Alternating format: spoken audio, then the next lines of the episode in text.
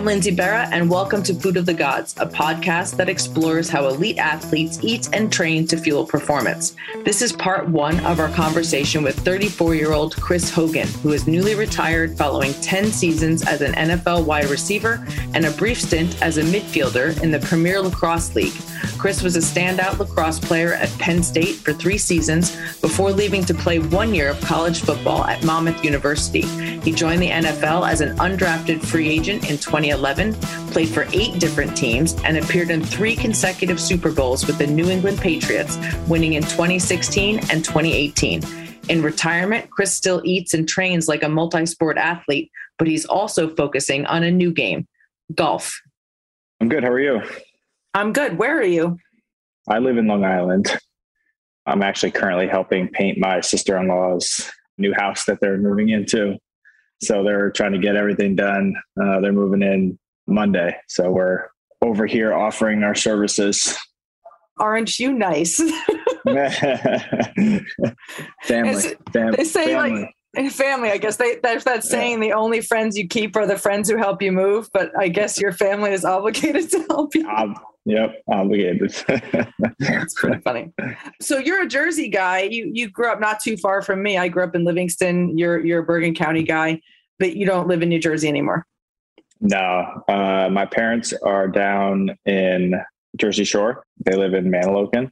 Oh, nice. And then my I have a younger brother and sister, but they're both uh, one's in Manhattan, one's in uh, Hoboken. Nice. I was a uh, Bayhead and Lavallette lifeguard for eight years. So right. Oh, right awesome! Yeah, that's what parents' we did. neck of we, the woods. Yeah, we grew up going to Bayhead, so pretty cool. My mom had a yeah. condo on Johnson Street, right, right on Johnson and Main Avenue, right there. Um, oh, okay. For a really, really long time, and she's in Point Pleasant Borough now. But yeah, we're down there. We're down there. That's a great spot. Yeah, we love it down there. So you were a baseball player as a kid, were you not? Yeah, it was. Baseball was like my main sport really till freshman year of high school. I ended up having like a shoulder injury that back in the day, you know, they weren't diagnosing people with anything, but you know, I just threw a pitch one day and felt my shoulder grab. And then from there, it just like never got any better. And I think I saw a chiropractor to see if he could heal it. You know, it's such, such a different time, but yeah, I, played a lot of baseball and then made the switch to lacrosse because I just needed a something to do during the springtime. So and, and the summer. And lacrosse didn't bother that shoulder? No, it didn't at all. So I don't know what the just I guess the the overall throwing motion. I mean, it still bothers me to this day. It's like something that I guess just never healed. But. Do you know what it is? Like, was it diagnosed eventually?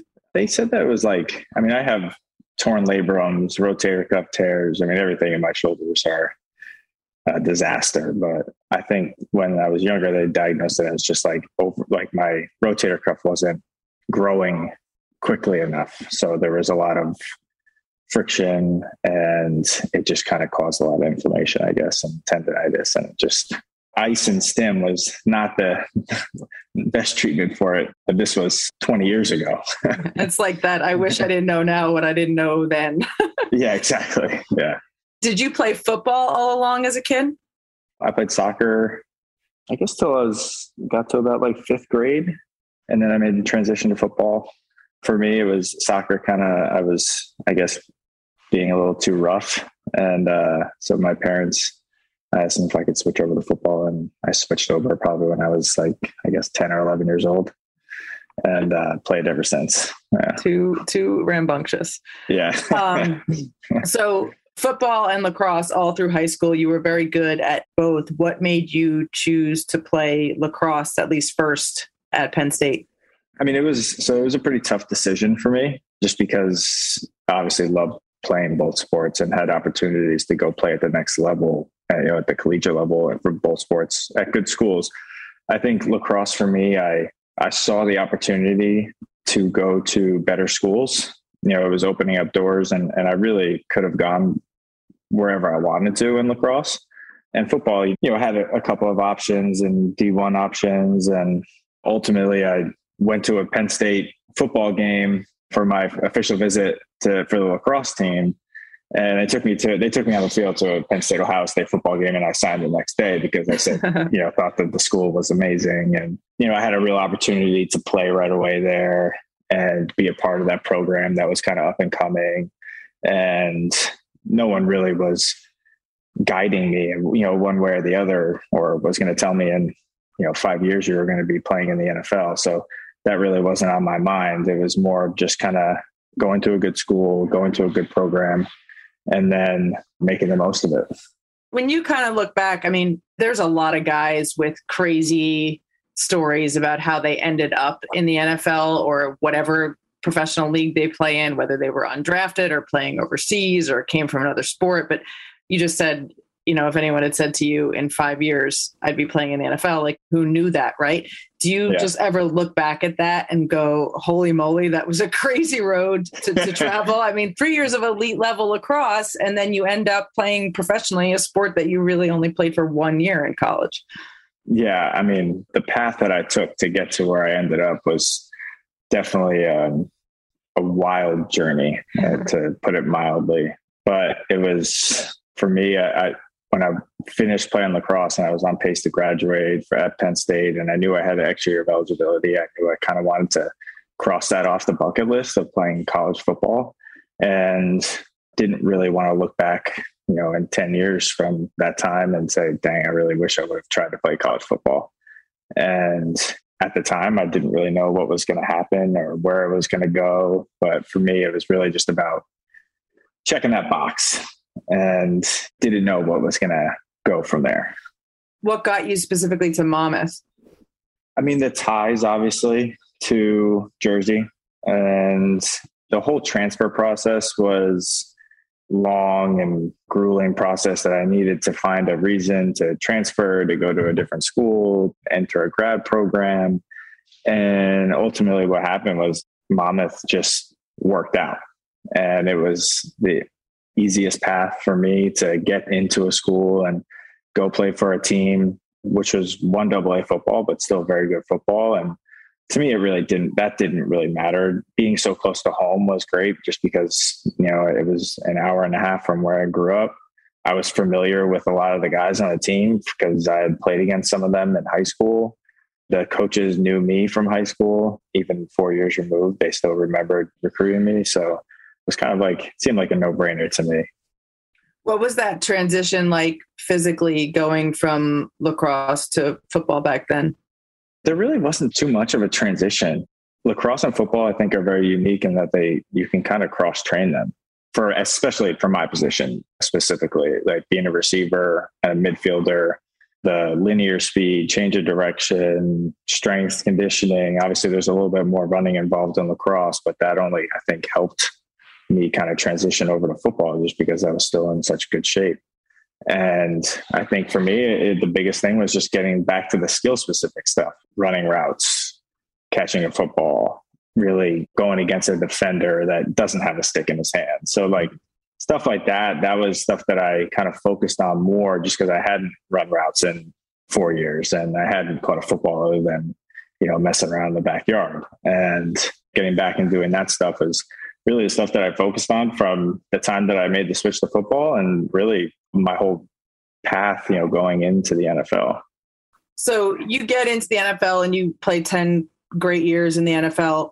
Were you playing lacrosse at all on the side? Did you dabble in it, fool around in it with it in the summer? did you ever bring your stick out onto the football field after practice? I ha- always had a stick. I didn't really you know, we always used to bring it to the beach or, you know, do stuff like that. My wife played lacrosse as well. So she played at Penn State and that's where we met. So, you know, we'd bring it to the beach or something and, you know, never really, but honestly, for the most part 10 years, never really kind of picked up the stick again until I decided to make my next career move and try to in the PLL. so when you did that after 10 years in the NFL and went into the PLL, how much of a I mean, you're saying that the skills sort of translate, but when you go into a league at 33 and a lot of the guys are 23 and you haven't played in a while, what was that like? I mean, I knew I the it was a long it was an uphill battle for me. You know, I had to from the moment that I decided that I was going to go play lacrosse, I really had to put a stick in my hands every single day because I knew that the skill level has changed. The kids growing up these days in college, they're starting younger, they're learning the game faster. And I knew I was going to go into it knowing that these guys are very, very good at what they're doing.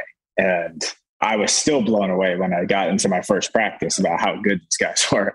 And, you know, I had put in five months of stick work and, you know, all of that kind of stuff. And that kind of helped me when I got there. But just the speed of the game, like everything had just amplified by a hundred, you know, from when I played to what it's now. I mean, the game is so fast. Those guys, regardless of if they were 10 years younger than me, they were moving like without the ball. Like, I mean, my head was spinning my first practice. Uh, so it took a minute. It took a minute to kind of get acclimated to the speed of the game. But the stick skills, you know, I obviously would have had to have continued to work on that for, you know, if I was going to continue to play, just because, you know, these, those guys are just so dang good. How long did you end up staying with the Cannons? So I was with the Cannons through training camp, played in two games for them, and then they actually traded me to the Whipsnakes. I played in the game for the Whipsnakes, and then the Saints called me and asked me to come to training camp. So I essentially terminated my contract with the PLL, which I had already put that in there before I signed, knowing that I hadn't closed the door on football. And Saints called, went to training camp, and they signed me the next day. So PLL was done and moving back to the NFL. was there any second guessing that at all? Were you at all like, hmm, I like this lacrosse stuff. Maybe I should stay? Or did when the Saints called, you're like, oh, okay, bye lacrosse? Yeah. You know what? It was, for me, it was, it was more about like my leaving my family. My wife and I, you know, we live apart during the year, like for the last 10 years.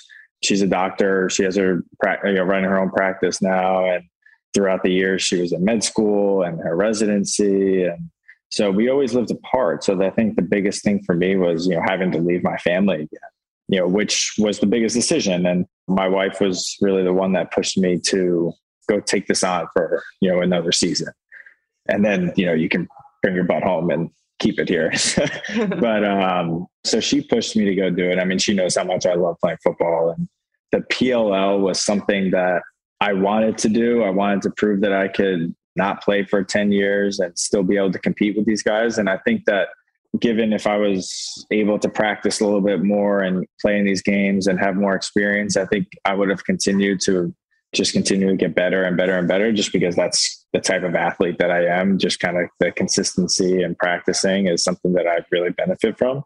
But, you know, when the Saints called and I had an opportunity to go play again football, I you know, really didn't want to pass up on that. What drove the decision to retire? Family. We're having a, you know, our fourth child any day now. Uh, we could cut this podcast short if you know she goes into labor. so, four, four um, kids, and do you still have those two really enormous dogs?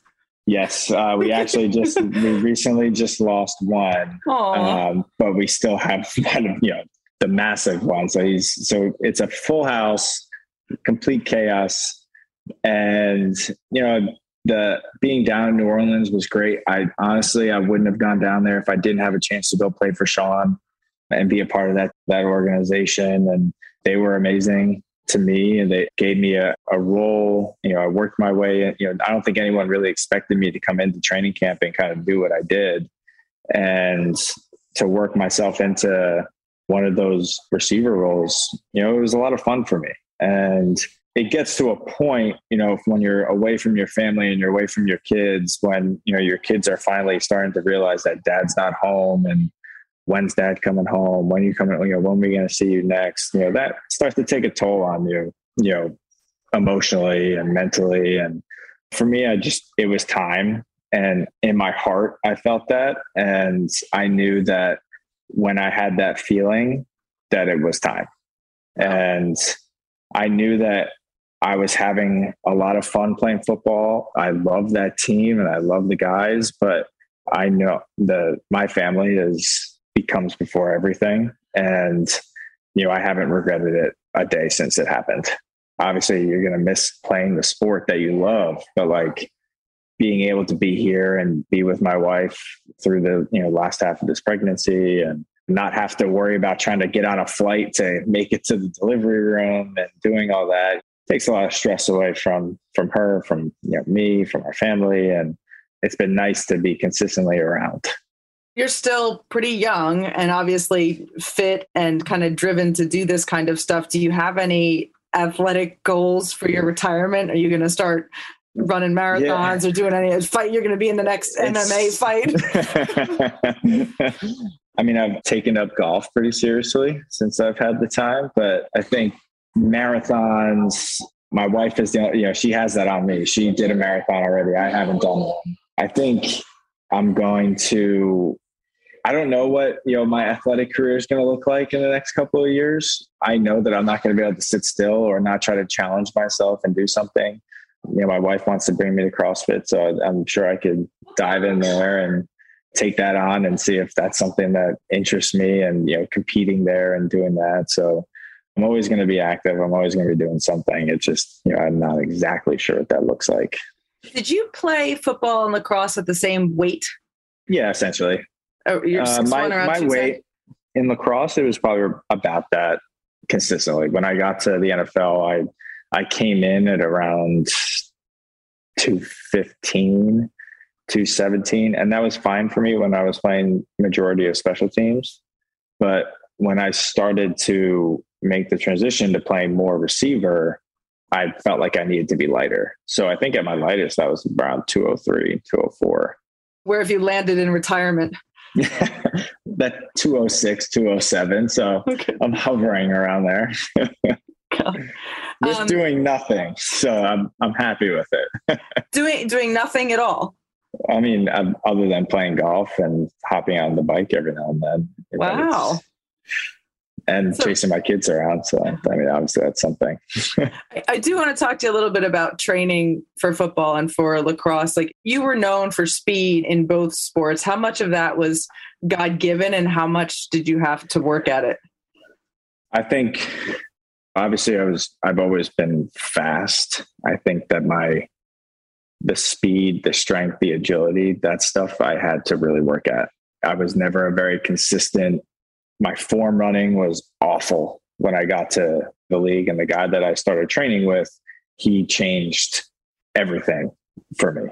His name is uh, Mike Guadango. He owns a gym called Freak Strength in Jersey. And every single year, we were always back to the basics of form running, being able to be as cover as much ground and be as consistent as possible because playing receiver you know in the NFL is yeah there's a, a huge majority of it is about speed but it's also about being able to be consistent with your footwork and being able to be on time with your routes. And so all of that kind of stuff I worked on a lot and the strength of everything you know we always try to improve and we we worked at it you know a ton every single offseason went back to the drum board and really just kind of worked from square one. You know we went from starting with body weight stuff and moving up to eccentrics and the you know and plyos. And then you know we were always doing sprints and always working on my form just because he knew how important that was for you know my injury prevention making it lasting through a season. You know my mobility was something that i have stressed ever since i got into the league. I, I never stretched. You know it was something i just never did in college. And it was never really something that people stressed i get you know 10 years ago and I started to see the importance of being able to be flexible and be able to be mobile. And, and I knew that was going to go a long way with the injury prevention. And that was the biggest thing for me, you know, being available. You know, I wouldn't be able to last in the league if I wasn't able to be on the field. And, you know, I can hang my hat on that I never had a soft tissue injury for 10 years. That's amazing. And, you know, you go up and down the line of these rosters and guys are hand knees, groins, all of that kind of stuff. But I think it just goes back to the, you know, to all the work that, you know, I would put in during the off season and, you know, the years previous and just kind of staying with it throughout the year as, you know, as, as tiring and as boring as some of that stuff can be. I think it really benefited me, you know, over the years. This concludes part one of our conversation with Chris Hogan. Be sure to check out part two and follow Chris on both Instagram and Twitter at, at Chris Hogan underscore 15. Until next time, for more information on Food of the Gods or to download other episodes, visit us at foodofthegodspodcast.com or wherever you listen to podcasts. You can also follow us on Instagram at, at Food of the Gods Pod or email us at foodofthegodspodcast at gmail.com. Food of the Gods is a Digitant podcast production.